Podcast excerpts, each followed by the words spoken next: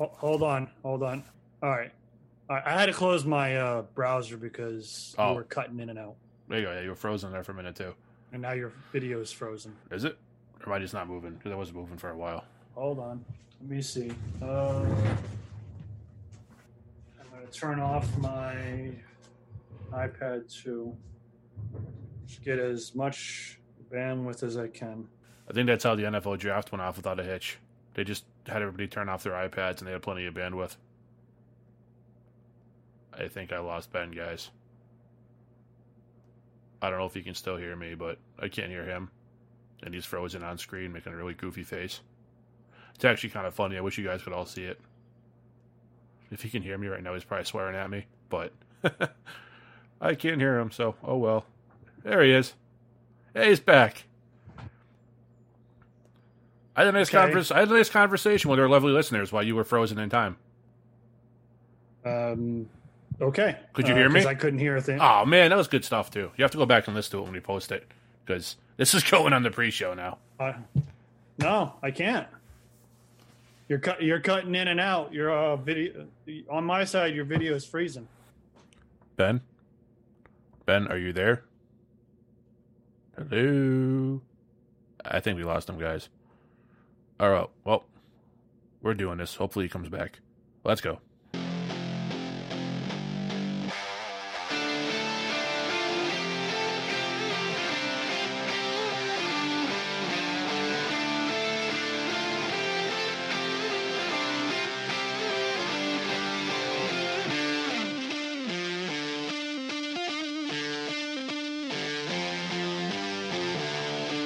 What's up, everybody? Welcome to another episode of Ben and Chris Talk Sports. I'm Chris, I'm Ben. and welcome to episode 65.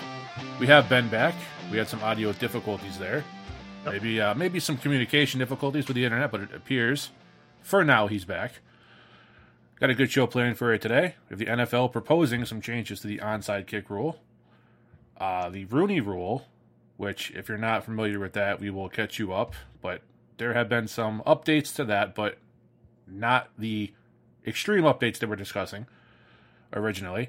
Josh Gordon would once again like to be reinstated, and some uh, Alex Bregman of the Houston Astros appears to be a little unhappy with his agent, and uh, we'll explain why. But first, oh man, MLB. Yes, MLB. MLB startup. Supposedly. The war of the words, as you put it. Yes. This appears to be going nowhere really fast, and it's getting really, really ugly. Uh, they are utilizing their mouthpieces in the media. Each side is. Let's not let's not jump on either side, Chris. Both sides are using their mouthpieces, and they're getting their narrative out there to fit their needs. It's ugly. Yeah, but I mean, they're not getting anywhere. That's that's the part that's frustrating to, to fans and to people who just don't like continuous nonsense. They're It's not like getting anywhere. Yeah, it's like ice skating uphill, Chris. Yes. First of all, great great great analogy. Second of all, nice blade reference. Thank you. Um, but you are right too because they're they're getting nowhere, and they're going nowhere fast, and they're making it look like trying to make it look like it's the other side's fault. Apparently, the owners in their new proposal, the players were not happy with it, but they were also upset because it appears as though. And I have to say appears because I don't know firsthand. I don't know for sure. It would appear, however, that the owners leaked the proposal to the media Mhm. in an effort to, I guess, according to the players in the players' union, try to make the players look bad. So they would, I guess, be guilted into accepting it, or at least be a little more flexible. But it does not appear that's working. All it did was really incense them even worse. I, I, I think I think Joel Sherman of uh, the New York Post uh, tweeted out that the smoke there is a smoking gun in a March tw- I think the March 26th proposal uh, where they agreed on a prorated salary, which back in March 26 when this all started, um, I apparently was under the auspices that would be playing in front of fans. And there is a little codicil in this proposal that apparently gives the owners the right to renegotiate if there is no fans. And apparently they claim that the union knew this because they put it in the proposal or in an, in an email to the players union and the union and the players are denying it. So, who's telling the truth is a great question. Well, there's a very simple way to be able to uh, confirm or deny that, seeing as both sides appear to be leaking documents to make the other side look bad. Just release the statement so you'll know. Right. Because I don't blame the players. Okay, first of all, you know, we went through this I think two episodes ago because it seems to be the ongoing saga of Major League Baseball restarting is like our first segment now, apparently. But it is always different information, so I mean, it's worth discussing. That's you know, it is a major sports topic, so we do want to make sure you guys are informed. But apparently, when they, when they all first all sat down together, the owners and the players union, they agreed to take prorated uh, prorated contracts because they knew they wouldn't be playing a full season. But as you're saying, the owners are saying that that was under the guise that they'd be playing in front of fans, and if they weren't, they'd be able to go back and renegotiate. Yeah. That whether that's true or not, it doesn't mean the players have to accept it. I mean, let's let's think it this way. It makes sense to agree to this prorated dollar amount before uh, on March 26th. It also makes sense to insert that comment or language, what have you, to say, hey, you know, down the road, if we have to renegotiate because we're not going to have fans and we're now in, you know, three what, three months, almost three, almost no, almost two full months since they they stopped. Uh, yeah, about two full, maybe a little more than two full months at this maybe point. Maybe more. Well, at least almost two full months since the proposal, the first proposal came out. I you, you this is my problem with the whole situation. I I love to side with the players on a lot of things because you owners have a lot of money, they get a lot of money, they get a lot of the revenue. I get it. I just think you have to negotiate on good faith and when circumstances change, you need to be able to change with those circumstances. And the circumstances, they reportedly thought they were going to play in front of fans. There is no way in hell they're going to play in front of fans. Uh, I will. I will give you um, Ohio State, University of Ohio State are planning on playing in front of 25 to 50k fans, and their stadium is I don't know the numbers, uh, but they're about the size of the big house, and the big house holds 168k, I believe is the number. Um, so that's a that's a huge reduction from probably about 150 down to 25 to 50, and that's being generous.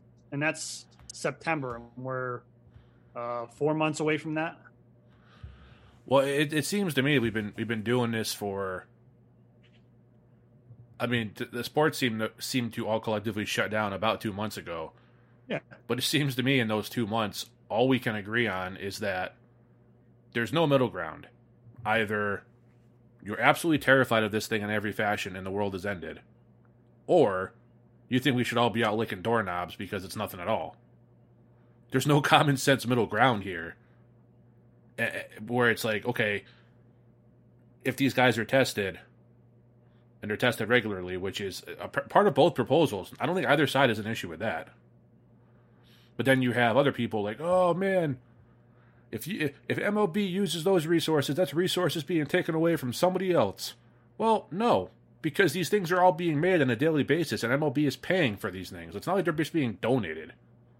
So. Right let's let's let's stop that noise right there. I, I, I, get it. Like they're not they're not taking away tests from people who are in hot zones who really need them. They're they're buying tests from companies who are making tests for this purpose. So let's put that to bed. We just don't seem to be getting anywhere with any of this. and and I get it. This is, and I'm I'm sorry, folks, because I am tired of hearing this word too.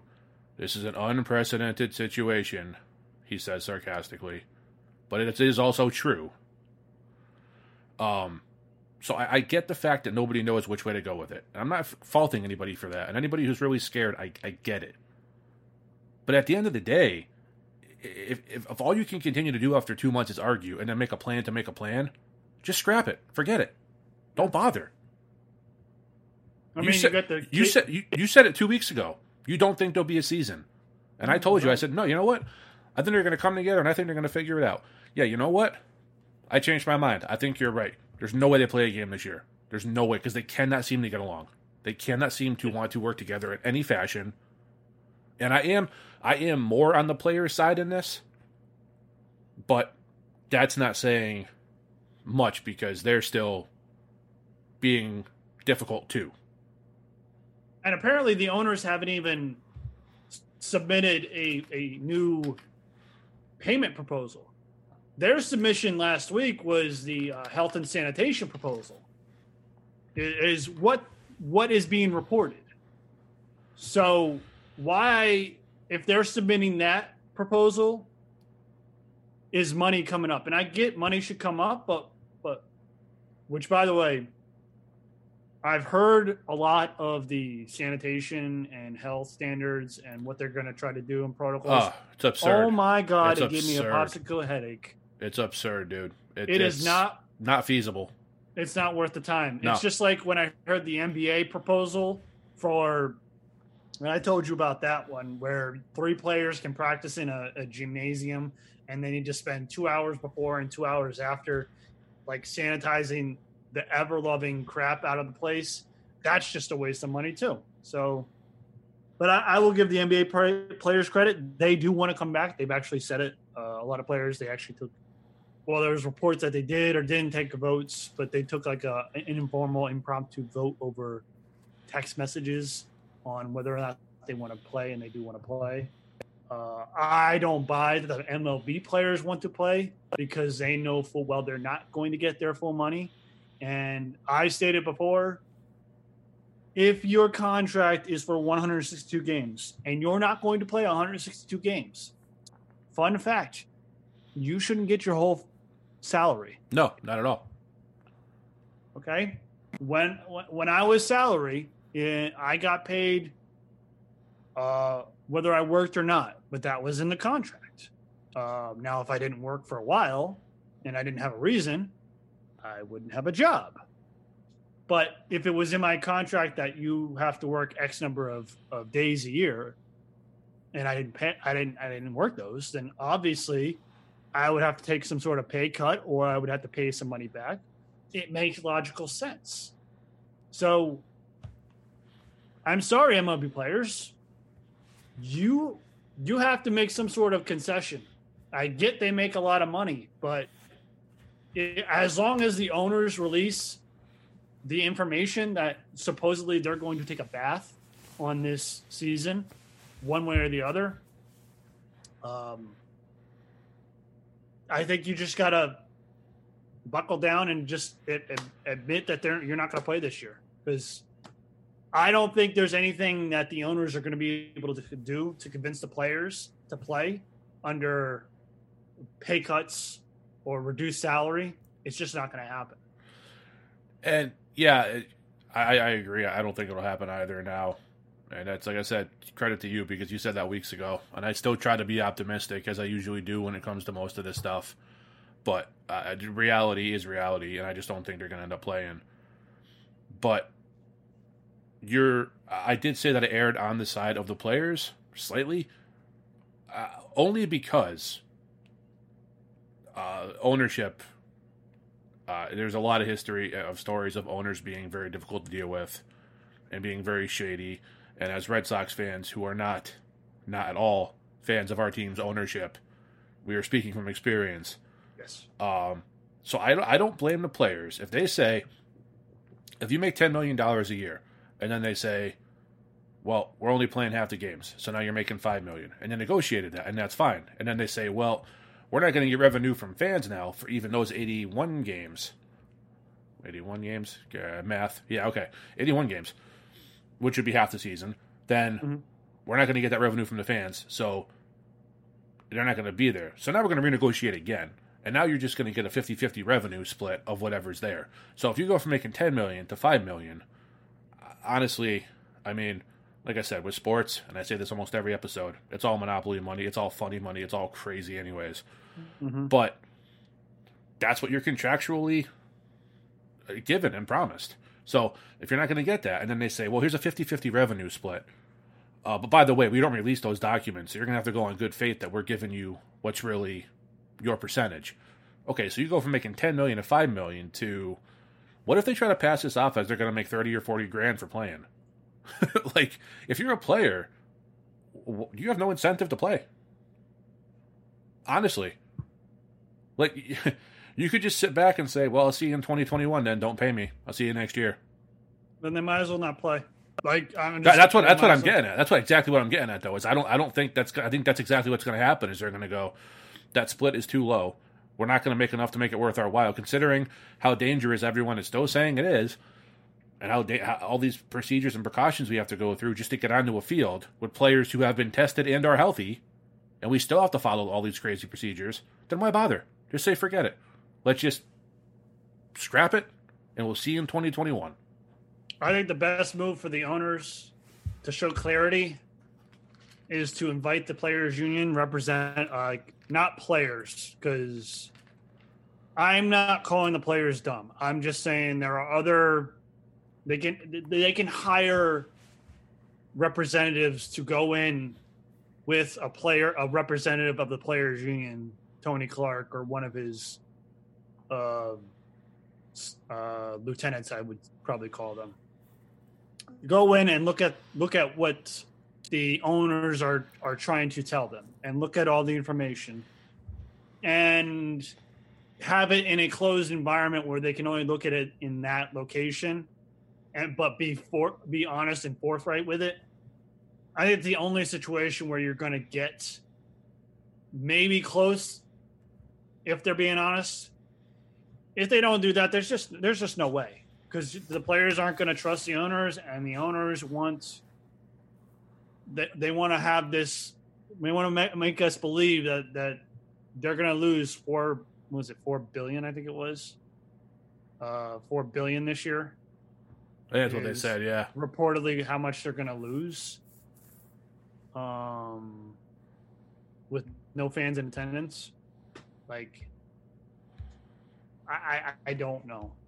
I, I just I just don't see it happening. It's just not going to happen. No, We're I, I don't either, and I don't. We're I don't. Yeah, I don't think they're. I, don't, I think they're just spinning their wheels right now. They're wasting their time. if they're not if they don't have the date set as like July 1st by 3 weeks uh, the 2 weeks from now cuz they're to they're to have to they're going to do a week of training camp. I I'd almost guarantee well, not training camp but like spring training. They're going to do a week of it. And then they can start July 1st. If they don't start by July 1st, I, I you're you're just just call it a season, guys.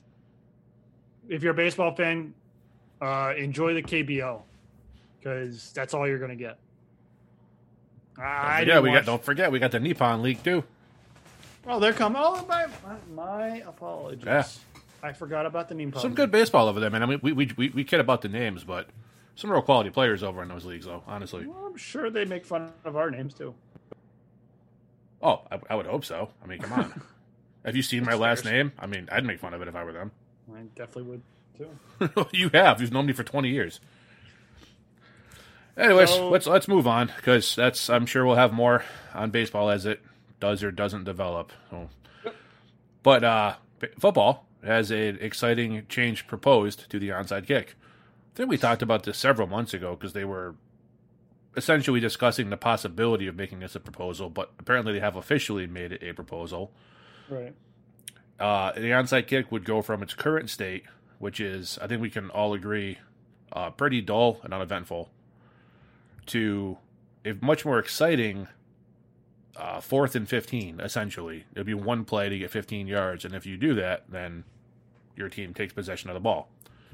Now, I I- assume you would. I assume you would continue, just no the the continue from there. I would think so. I, I haven't read the entire proposal. I don't. I actually don't know if it's available yet. I just saw that that was that was what they had uh, put out as the, the outline of the proposal. Um, That's what the XFL was doing. That's Yeah. What I asked. and I think I like it. The only thing I would say is I would have it almost like scalable. Like if you do it once, then the next time you try it, it has to be from 20 yards. And the next time has to be 25 yards. I think it's fair. So if you're down like two or three scores and you get a touchdown and then you're down two scores and you uh, you- you get the onside kick because it's uh, a fourth and 15 Yeah. and you get 18 yards. Cool, okay. Well, next time, if you want, if you score a touchdown and you want to come back and do it again to try to catch up, got to be from 20 yards. I mean, otherwise, you're just going to have. I mean, the Chiefs would just score Yes. 200, 200 points a game. They'd never give the ball Well, over. I No, no, no. Here, here's what you do because in the XFL, you couldn't do it if you were ahead. Oh, okay. You could not do it if you were ahead. So you couldn't steal a turnover. Now, I don't also, there was no onside kick period. So basically, you can't, there's no way to steal a possession. Although they had some, they had some rules in there. I, I don't remember offhand, but they had some rules that if you kicked it out of bounds or you kicked it certain place, it was set at a certain yardage and it was very I, I don't remember. I don't want to go into details because I don't remember. I might have to look them up. But that would be that would be the one stipulation I would have is make sure it's you can only do this if you're ahead. Or I'm sorry, if you're behind. You can't do it if you're ahead. You can't be the Chiefs and sit there and do this four times a game and then the ending scores 70 to 3 because you kept doing it all game long and you have that offense to do it. You know, when you first started saying that, I said, well, that that's no fair because then how are you going to surprise the other team? And then it dawned on me, if you're setting up for a fourth and 15, they know what you're doing anyways, so you're not surprising Right. anybody. So you're that that would work honestly, and I think I think it'd be fun. I also hope, and I know traditionalists are going to hate this, like kind of like they did when two point for conversions came in, and when you know we had replay come in.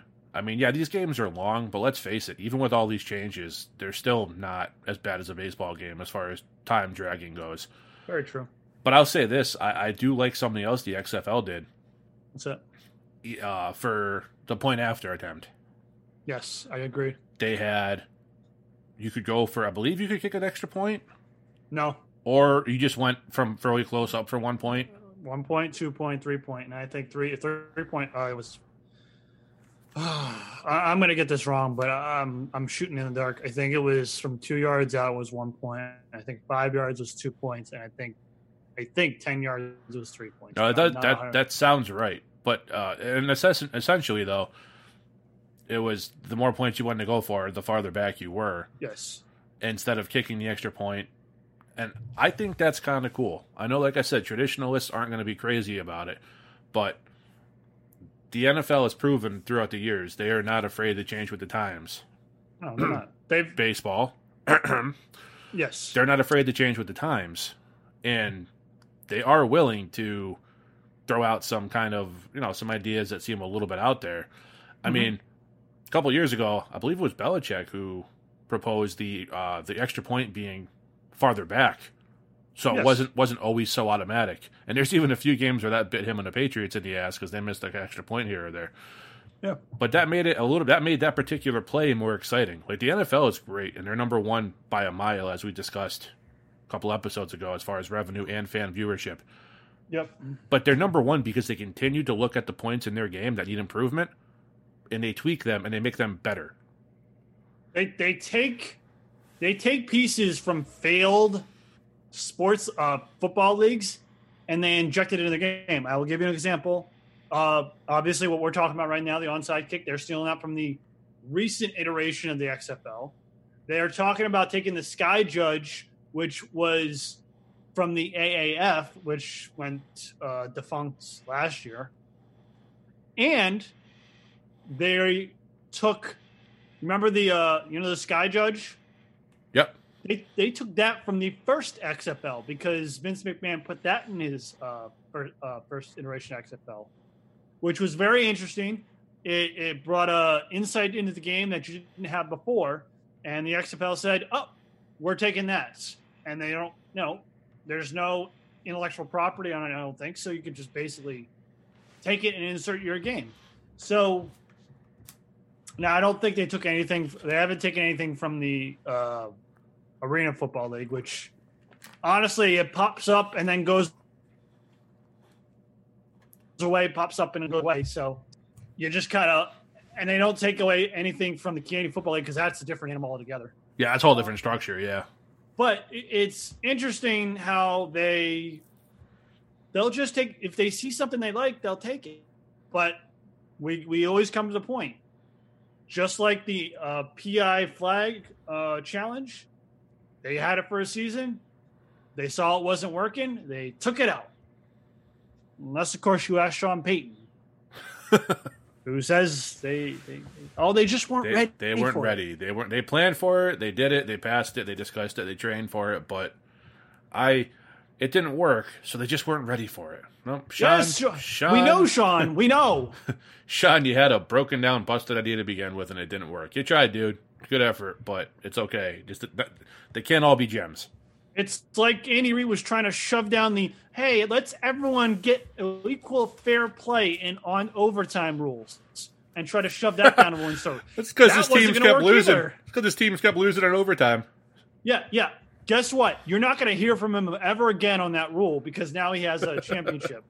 yeah, he's, he's got, he's got a quarterback that's feared when it's when when it's uh, sudden death rules too. So, in fact, I would say he before uh, the uh, uh, for a proposal to change the uh, the um, extra points because then he could be able to put more points, and it just that clicker would just keep going off, and he would just you could see the Chiefs score like 70, 80 points multiple times in a season because he'll just sit there and say, okay, we'll go for three points. Uh, we have one of the best tight ends in the league. We have Tyreek Hill, who is one of the fastest guys in the league. I'll just run a drag route across the field.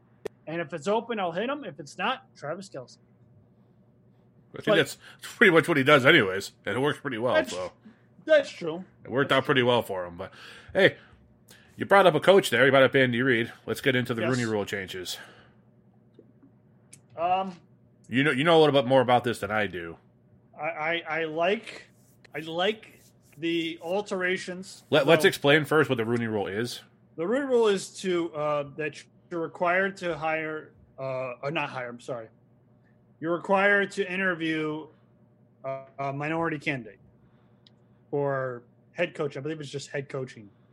Yeah, I think I think they tried up it to coordinators too, but I don't, I don't yeah, know if the, the new. The, I think the new rules that they're uh, instituting are for um, assistant coaches as well. Okay.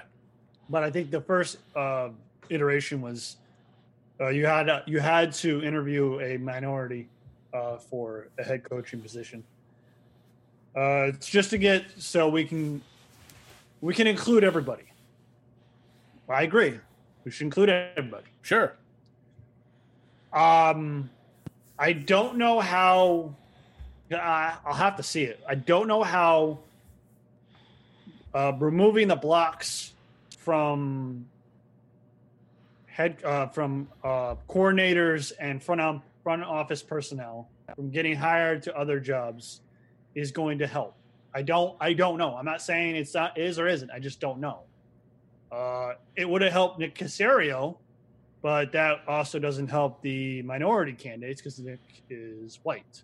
But he would have been hired in Houston had they not had the front office block because I don't know if it's even PC anymore to call a white dude a white dude. Like, isn't any everything offensive to somebody nowadays? Uh, yes, that's why I'm just blowing right by it because I, I, yeah, I don't really care either. I'm not I, I, I'm I not gonna. Care. Yeah, I don't care. I'm not gonna just... win there, so I'm just gonna blow right by no, it. No, no, You know what, dude? We're we're just gonna say what things are. We're not gonna be scared of what people who are too sensitive are gonna think because we're just gonna say our opinions because I think we both like this rule at its core. I do. I didn't like See the the the thing they tabled, I didn't like, and no, you're no. getting you're you're getting a lot of people that are agreeing with it. Louis Riddick was very on point with what he said about this rule, and I think you brought up somebody else. I don't remember who. Uh, Marvin Lewis. Marvin, Marvin Lewis, Lewis. didn't like it. it it was they were trying to ins- I incentivize teams hiring minority can, uh, candidates for head coaching for assistant coaches and they were trying to incentivize teams that got uh, coaches hired.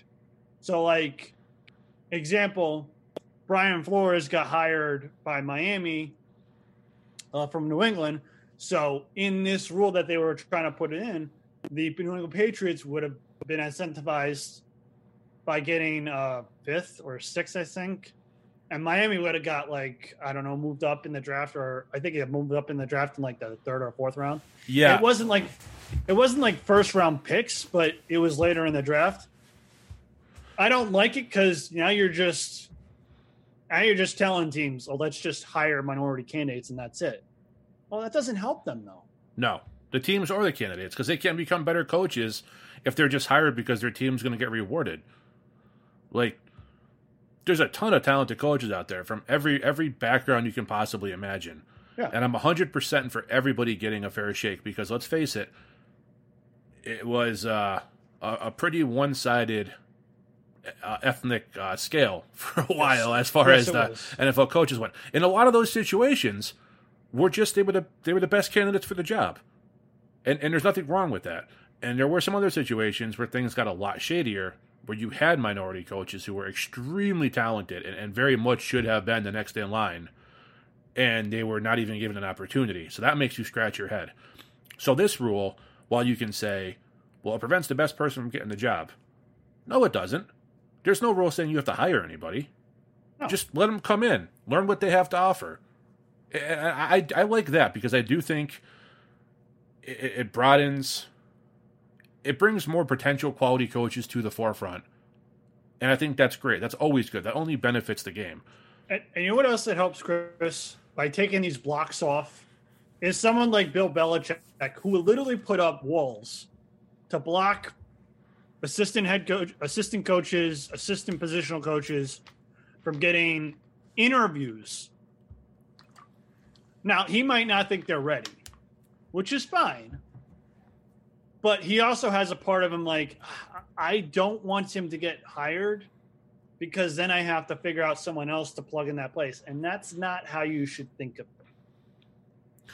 No, Th- doing this will get, you know, assistant coach, assistant player, uh, positional coaches, defensive coordinators, offensive coordinators, opportunities to interview in other jobs.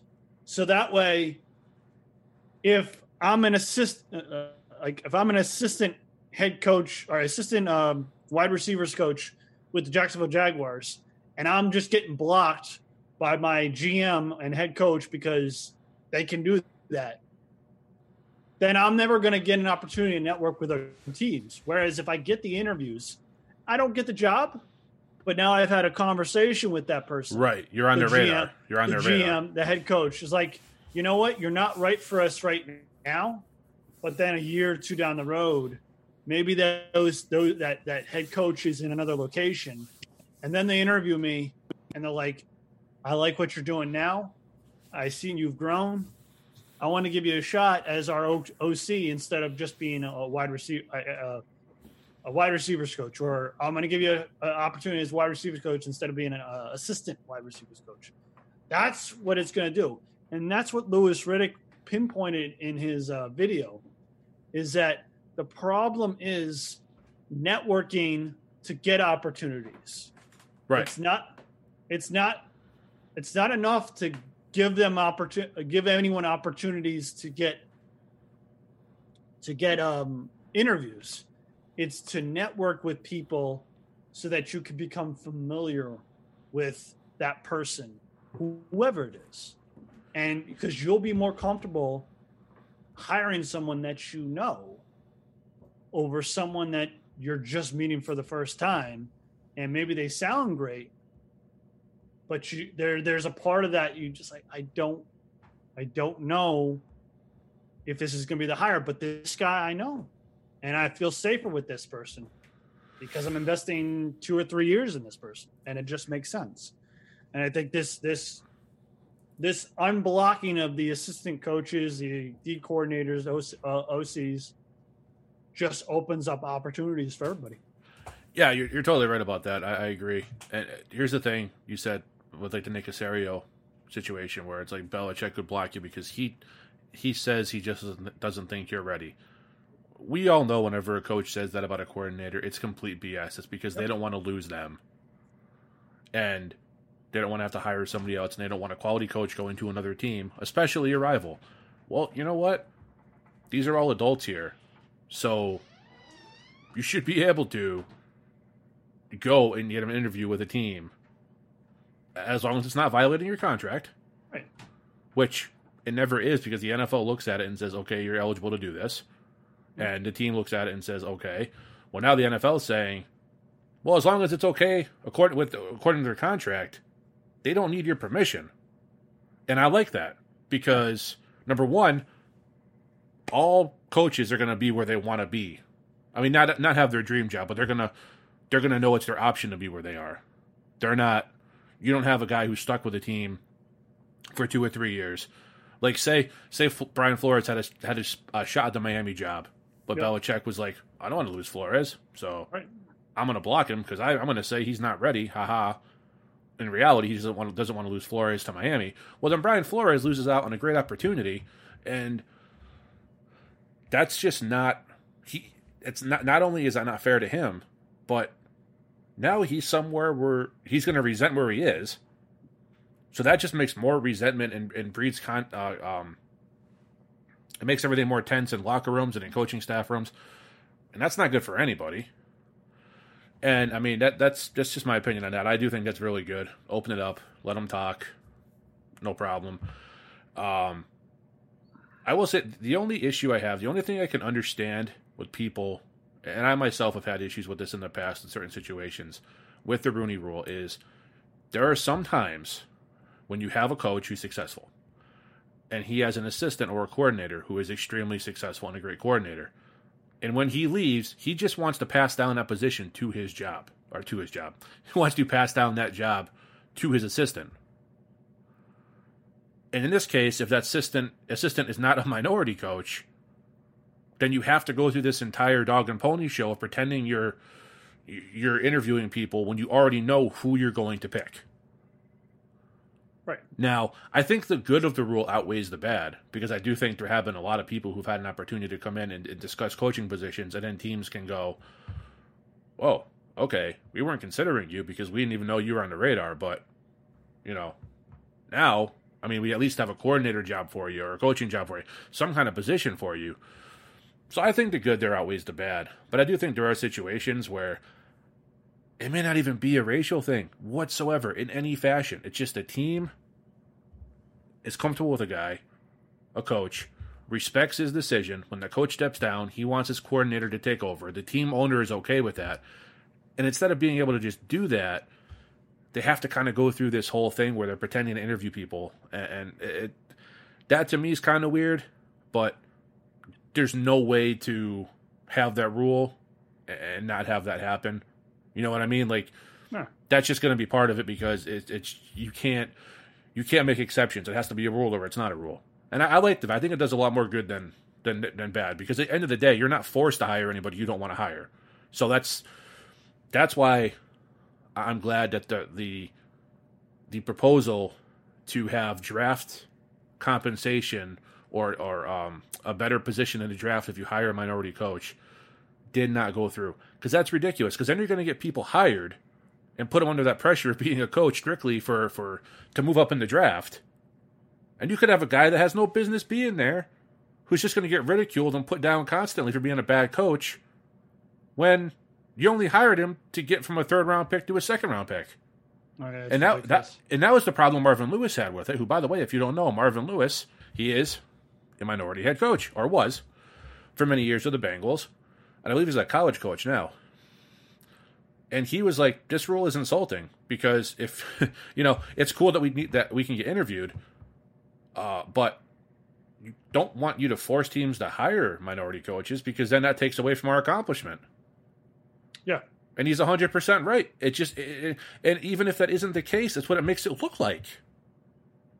And it, it, it's a case of them trying to do a little bit too much with a rule because the way the way I read it is uh, you would get a 10 point bump or a 10 position bump in a draft for hiring a minority general manager and six for a head coach. So if you go in the offseason and say you're picking early third round, you just bumped up mid second round because you hired a new coach and general manager. Now, it wouldn't affect the first round at all and all that. And I get it. And look, this is always a touchy subject with people, and I can understand that. Like I, I'm not, like I said, I'm not against the rule at all, but I was against that part of incentivizing teams with draft compensation to hire minority coaches because from that point on, every minority coach is just going to get pigeonholed as only being hired because the team benefited from it. That's not fair to them. And that's not fair to the not. coach. It's not fair. To, it's not fair to anybody. That just makes everything. It brings negativity to it. It's just it's not good. Like And honestly, they tabled it because as soon as it started leaking out, I I don't think I've heard anyone say glowing things about that part no, of it. I, of, I, of any background, black, white, any kind of ethnicity, man. Nobody liked it.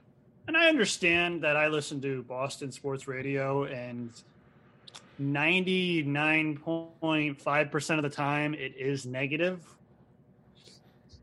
But in this case, across the board, there has not been positive feedback No, At all It doesn't make any of it. sense. It doesn't make any sense.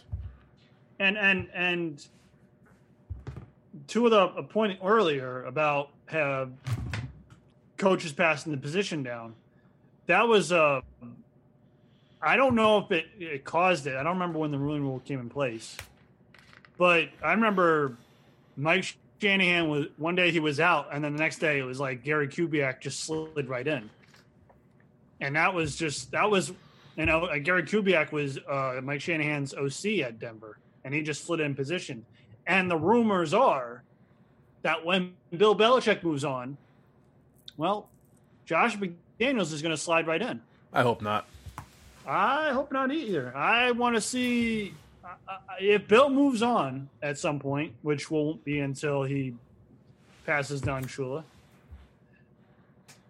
I want to see Bob Kraft say, "I need a, I need two people that are going to work together." Because honestly, Nick Caserio, if you didn't know, he is not the GM.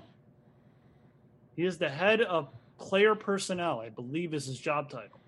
And and if you ask Bill Belichick, he won't tell you what his job title is, which is how he got blocked to go to Houston because he, it, it it it would have been uh, well Bill Bill just blocked it, and then they tried that little tampering rule because well we won't get in that down that rabbit hole, but I I want Bob Kraft to well it might be Jonathan at that point, but between Jonathan and Bob, I, I think they need to look at it and say, we need to restart. Let's let's bring in a new. Let's look at a lot of candidates as head coach and a lot of candidates as GM, or hire your GM first, and then that GM is part of the hiring process for the head coach. And now you have a group of people working together that are comfortable with each other because honestly, if you hand the job over to Josh McDaniels and Nick Caserio is still here, if I'm Nick Caserio, I just look at him like I've been doing this for years, and you've just been the OC. Right. Maybe Bill has passed some words on to you, but realistically, I'm the guy doing the drafting, the signing, and all that stuff. So I'm really the one in charge.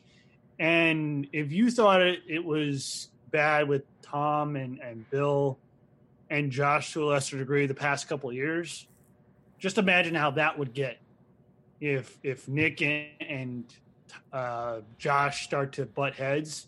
It'll just get ugly. Yeah, I mean, I don't know. I mean, I've heard so much on that. To, to be honest, I think by the time Belichick's gone, it, it'll be a whole different look to that whole coaching staff. So, Yeah, it will be. You'll see But- a lot of you'll see a lot of people start to not because they want to go away, but they'll start to get jobs elsewhere just because Yeah, for sure. Bi- Bill's just going to be there forever. If I were Josh, first off, I would have taken the Colts job. yeah, yeah. Uh, but he interviewed what for the Giants and the Browns, and they both said no. I gotta say, yeah, I believe so. But I gotta say that whole Colts Colts thing, the way that uh, the way that uh, the GM and, and everybody acted when that happened, that was priceless. I what what there is still a mystery on what Bill or Bob Kraft said or gave Josh McDaniels to basically give the middle finger to the Indianapolis Colts. Something something happened that convinced him to stay. Because I you can't tell me he just you know I really just didn't want to leave New England yet. That's that's your that's a bold faced lie. Yeah, that's right. Yeah, because he already left. He already he already left them once. So Yes. like, Yes. So so so no, you something happened and I don't like it. And I agree with you. When Bill's time is done, we need to move on to the next. We need to move on, and hopefully Josh has already moved on by then. And honestly, if this if, if Jarrett Stidham is a train wreck, and the next two years they just can't do anything, uh, uh, maybe Bill blows Josh out to begin with anyway. So.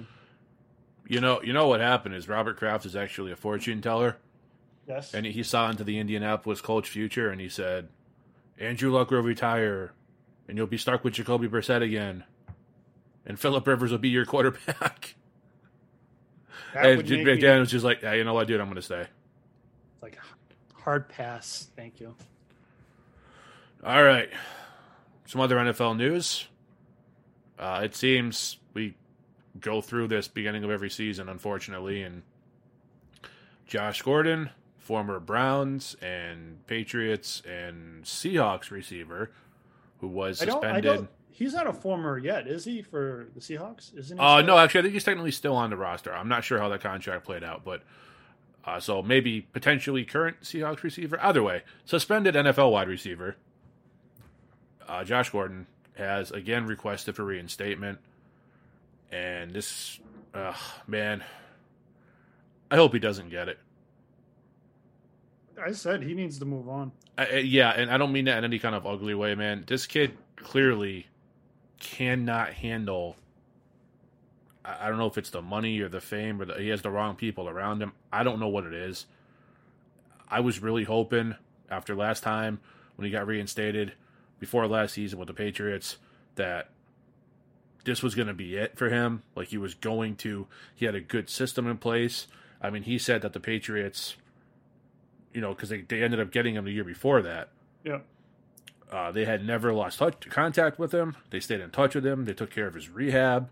They took care of all this stuff, and he was so grateful and all this. And then he slipped up again, and they had to let him go. Or I believe he got injured, and there was controversy about how bad the injury was. But either way, something happened with him where they ended up just letting him go, put him on waivers. He was picked up by Seattle, and then it was revealed that he had another issue with some kind of substance. And I, to be honest, don't know what that substance is. I don't want to speculate. Don't know. But it was bad enough for the NFL to suspend him again. So I honestly do believe that the Patriots probably knew he did something he wasn't supposed to do, and his test was coming. The results were coming. So they were like, okay, we got to let you go, man. Sorry, we told you. We, we, we tried to help you. We couldn't help you. We got to let you go. And then same thing happened to him in Seattle. That happened to him in Cleveland and New England it's an unfortunate situation, man. At this point, I don't care about Josh Gordon, the football player. I just really hope Josh Gordon, the person, can figure his crap out and, and live a somewhat normal life. Like, Josh, dude, you clearly cannot handle being in this position, and it's not good for your health. Just let it go. Go get a regular job somewhere. There's nothing wrong with that. We all work regular jobs, the majority of us. We're not football players and just go live a normal life and, and be happy and stay healthy. Just don't put yourself through this again. Look, it, eh, eh, normally I would say the team you were with the longest, that team should reach out to Josh when he becomes a free agent and say, "Look, Josh, we don't want to bring you in as a wide receiver. We want to bring you into the fold. We want to we want to make you part of the organization. We want to insulate you. We want to give you an opportunity, and all this." Now, normally I would say that as the team he's most connected with. Unfortunately, that team is the Cleveland Browns. So therefore, I will not say that about Josh Gordon for the Cleveland Browns. Now, I don't know what kind of relationship he built with with Pete Carroll. I do understand that he had a good relationship with the Patriots. Obviously, it didn't end well, so I don't know what what Bill would would, would do to extend uh, Olive Branch out to him to bring him into the fold.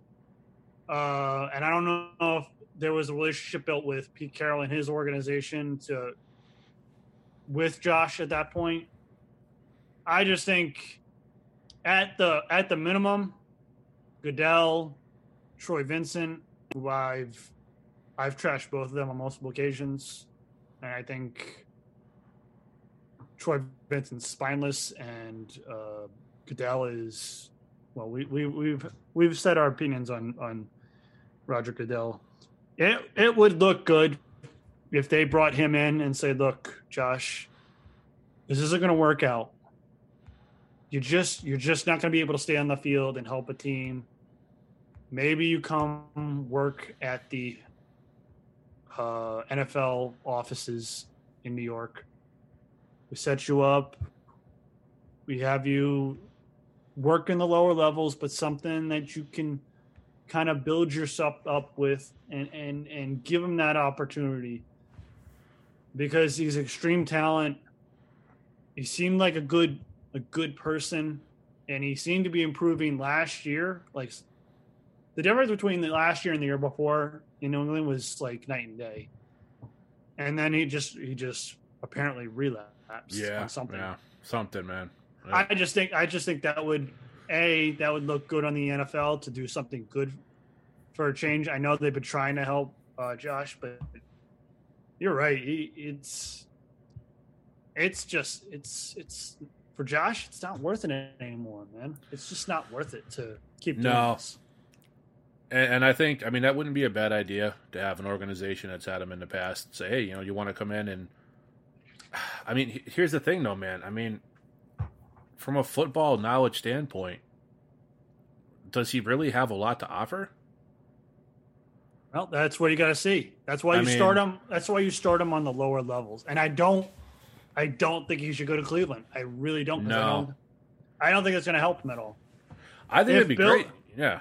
If Bill is willing to bring him in, but the problem is we know it, it, it, it was a little sour on the way out because he didn't feel like he should have been put on IR. Well, but then, but yeah. then we found we found out that he he popped he, another test, and it's it's a whole different story now. Like, so we don't know. We don't know how he left it. Obviously, Bill's gonna, you know, Bill's gonna be cut and dry and just say, "If I can't use you, you're you're done." And that's the way he is. But he may extend that olive branch. You never know.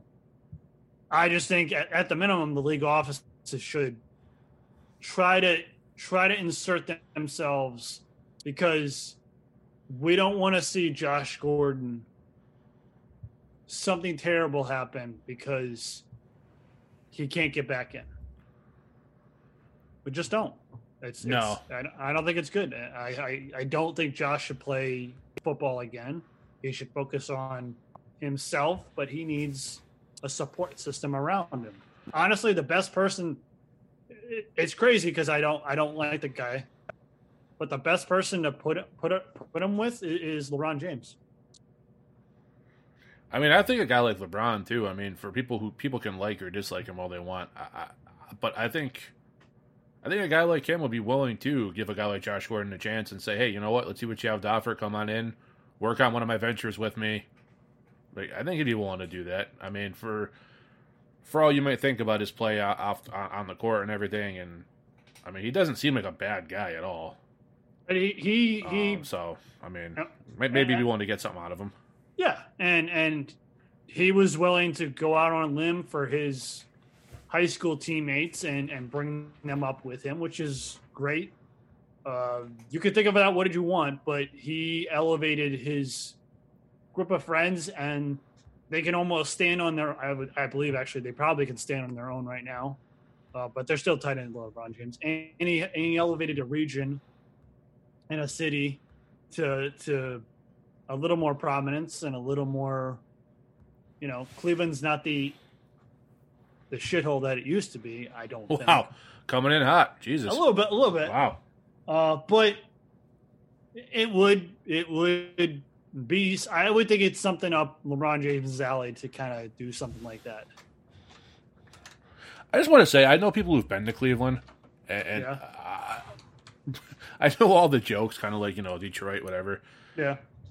I've heard a lot of people say Cleveland is not nearly as bad as it gets a rap for being. I don't know. I've actually never been there besides through the airport, so I can't say the city itself. I can't say firsthand, but I don't know, man. I just want a, a little bit of positivity. It's one of those places that always gets crapped on for some reason. I think the So, closest I, I don't know. was I think the closest I was was driving through Ohio and we passed by Columbus and I gave the middle finger to uh, the big big horseshoe Which, is is, where Ohio- okay. where. Ohio State plays. Yeah, just just one last thing for me on Gordon to clarify. When I when I said I don't I don't know what he has to offer from a football standpoint. I, I don't I truly don't know if he has. He could have an incredible football mind. Or or a mind that could actually really, really help an organization in some fashion. And like I said, I think he's a nice kid, man. I really do. Like he seems like a good dude who just keeps getting put in bad spots. Not he puts himself in the spots. He's not a victim here, but he keeps ending up in bad spots, and and I would hate to see something really, really bad happen to him because he couldn't play football. So if he is tight with a player or, or someone in an organization and I think they have a role for him, yeah, bring him in and see what he's got. I mean, worst case, I mean, you, you sit him down, you're just real with him. I mean, you don't have to handle him with kid gloves. He's an adult. I mean, I know he's had his issues, but he's an adult. Say, hey, look, Josh, this is your last chance, man. Not just you're not playing anymore, but this is your last chance in the game of football as far as a professional level goes in in this country. Like, if you mess this up, you better hope the XFL comes back. Because I don't think that's going to happen. I don't know. That's that's up in the air. It doesn't look good, but so I mean, say, look, we, we got this position for you. It's uh, an assistant wide receiver coach. It's it's uh, um, I would even go a I'd go director lower. of director of wide receiver scouting. I don't know something where he can be productive and contribute, but there isn't a ton of pressure on him because it is his first time in a, in a role like that. And see what he's got. Maybe he does great. Maybe he's a hell of a success story in ten years, and I hope so. But I'll tell you, man, the path he's on, he, he can't keep playing in the NFL. It's not going to work. That's that's why I think LeBron James would make sense because it gets him away from football, but it gets him into an atmosphere of a person and persons who try to promote their brand, and if he's part of the brand, they'll try to promote him and get him in a role to help the business, whether it be, you know, I don't know all LeBron James's uh, business ventures, but you know, he has a, I think he has got a movie company. He's got Yeah. A, Well, it's funny you mentioned that. well, he's got a multimedia company, and I know he helped his friend Maverick Carter start an agency, which signs agents through all sports. Chris, Well, well, well, Ben, what, what's the name of the agents? What, what is the name of the agency? that is Clutch Sports. Chris, Okay, it's funny you mention that because that actually ties into our last story, and I didn't have a Does it? segue. I didn't have a segue for this, so I'm really glad you brought that up I try my best. because Alex Bregman, the third baseman for the Houston Astros, uh, the controversial third baseman for the Houston Astros, who is normally very boisterous, loud spoken, uh, borderline obnoxious if you're not an Astros fan. No, he's not borderline. He is obnoxious if you're not an Astros fan. Uh, who has been relatively quiet since all of this uh, Astros cheating scandal broke out. Gee, I wonder why. Yeah, I wonder why. Because you know everybody knows you were you were hitting those three two change ups because people were whacking garbage cans.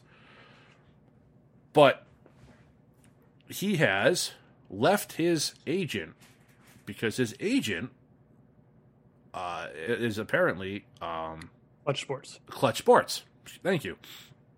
Clutch Sports, which is also tied strongly to LeBron James. And Mr. LeBron James, as we stated last time and last episode, I believe it was in our, our pre-show segment, his media company is going to be doing a documentary on the Astros cheating scandal. And uh, yeah, Mr. Bregman did not appear to be a fan of that. Now, he didn't give any official reason as far as I know. He just he just I'm done. I'm firing my agent. I'm going to find somebody new. But it's pretty funny timing it happens within days of LeBron announcing he's making a documentary. And then it was confirmed LeBron was making that documentary. And then Bregman's like, "Nope, I don't want to play with you guys anymore." So that, that that just that's just there's there's a lot of words I want to use, Chris, but then we'd have to what go to a different uh tier of podcasting, or we'd have to go to like you'd have to put some terminology that says these Yeah. words these words are used in a pod this podcast, and I'd like to keep this a maj- mostly majority family friendly show. I, I will try my best. But there's a couple words I would like to use for now. He is similar in this aspect uh, to Dustin Pedroia. He's a cocky little guy who has a big personality and has to be boisterous and kind of puff his chest a little bit because he's not exactly of great stature and he is a MLB player. But this is kind of like a little bit of a move by him to do this. Uh, and I bleep myself so you can. add I don't have to. That's always appreciated. Uh, you, you can add your creative uh, uh, word in there that I'm using for for Alex Bregman. I mean, it's not surprising that he shut his mouth because honestly, there's nothing you can say. And honestly, his uh, little teammate there, Al- Jose Altuve, probably should have kept his mouth shut too. Um, it it's it's just funny because he, no matter what happens, um, he did sign his new contract with Clutch Sports. Uh, so I believe they're going to be entitled to some of that money as as the negotiating agent. So it's not like he's going to take. Well, it's probably what he signed it last year, so it's probably like eighty something million left. It's not like he's going to take that to a new agent, and new agent's going to get a piece of that, which he might. I don't know, but I know Clutch Sports is not going to. Uh, walk away from that contract empty-handed for the rest of the con- life of that contract. Alex is just showing somewhat of his true colors. And I can understand being upset because LeBron James's media company is doing a documentary on the Astros. Good for him. Good for LeBron and his media company doing that because honestly, if it's if it's very transparent, it will get uh well if it's if it's you know seen on um YouTube or Twitch TV or some streaming service, it'll get great uh, downloads. Uh, if they put it on TV, it'll get great, it'll get massive views, depending on how transparent they are and who they interview. If they interview Mike Fiers, it, it's going to be you're you're going to see a different light of that who's Houston Astros.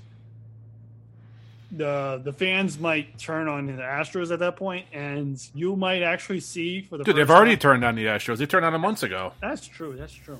But you might actually see um, a major a major sports uh, organization put an asterisk on a world on a championship if if LeBron James, which I believe he has the money and the wherewithal to unveil the curtain behind this. And the guy to do that is to get Mike Fiers, and Mike Fiers is going. to And if Mike Fiers can point him in the direction of a couple other people that are willing to kind of put their name on this, eh, let's just say the Astros might be might be falling very very quickly. Well, I, I got to say this. I, I, I, this is a very unique situation because you have a guy like LeBron who has a media company who is looking to do things that aren't just basketball related. uh, which I think is cool because you know we'll we'll see what else he has as far as a creative mind goes. Um, but I think it's it, it's interesting because Major League Baseball clearly is not going to do anything on this. Uh, Rob Manfred wishes it would just go away and wants to sweep it under the rug. So what little he did to actually discipline anybody, which was pretty much non-existent, uh, um, is pretty much all you you have heard from him or will hear from him. So I think it's cool you have a guy like like LeBron who's in a different sport, but also has the connections and the, the ability to essentially go, "Yep, I'm going to get to the bottom of the real story, and we're going to make a documentary on it, and nobody has to like it because I'm not affiliated with those people." I do, however, uh, excuse me, I don't, however, think this is not going to have any bearing on an asterisk or their place in history at all. This is this going to be hopefully a legitimately fact driven documentary. You'll be able to actually find out what really happened. Um, I, do. I said this last episode. I hope Trevor Bauer is in there somewhere, man. Oh, he's because absolute if you treasure, thought if you thought Samuel L. Jackson dropped a lot of f bombs, you wait till you get Trevor Bauer talking about the Houston Astros. Oh my God, kids, leave the room. I tried. I tried to look at it. Uh, we were talking. I don't remember what we talked about. Was it last episode or your episode before that? Somehow Trevor Bauer, and we got off, and I started to. Uh, I went on. Oh, it was the uh, Blake Snell, and I wanted to see what Trevor Bauer has to because we know Trevor Bauer has an opinion on everything. And it was interesting because you go on his Twitter feed, he responds to a lot of people. Yeah, I think Trevor just has response time every night during this It- whole thing where he's just bored and he's like, "I'll just answer questions, whatever." Like I was trying to read something like his response to somebody on the Blake Snell topic, and it was like four, like five tweets long, and he was like going into detail. He broke it down by by section one, two, three. It was like I was trying to explain it to you. I couldn't follow it, and you were having a hard time following me because I couldn't follow it. So I yeah, couldn't yeah. I couldn't respond to you on any questions because it just was convoluted. But it it will be interesting to see what he does. And unless you're affiliated with LeBron James in the future, if this is successful and it does unveil the curtain on what happened, and you're any team in any sport, eh, you might want to think twice about trying to smudge the rules a little bit, try to push that barrier. Well, to- I mean, we are Patriots fans.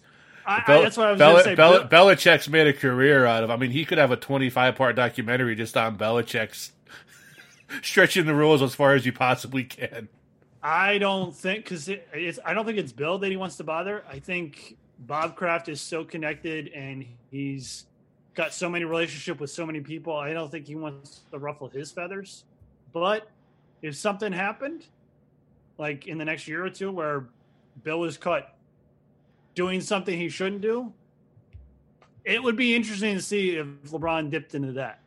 It, it's, yeah, I will. I will be interested to see if if there is a connection between a, a LeBron James and person X or organization Y. Will he will he do that? Because I there doesn't seem to be a clear um, any clear connection between LeBron James and the Astros, except for he probably has. Well, he probably we at least know he has Alex Bregman under the umbrella of Clutch Sports, maybe a couple of other players. well, he did have him under the umbrella of Clutch Sports. Thank you for correcting me. He did.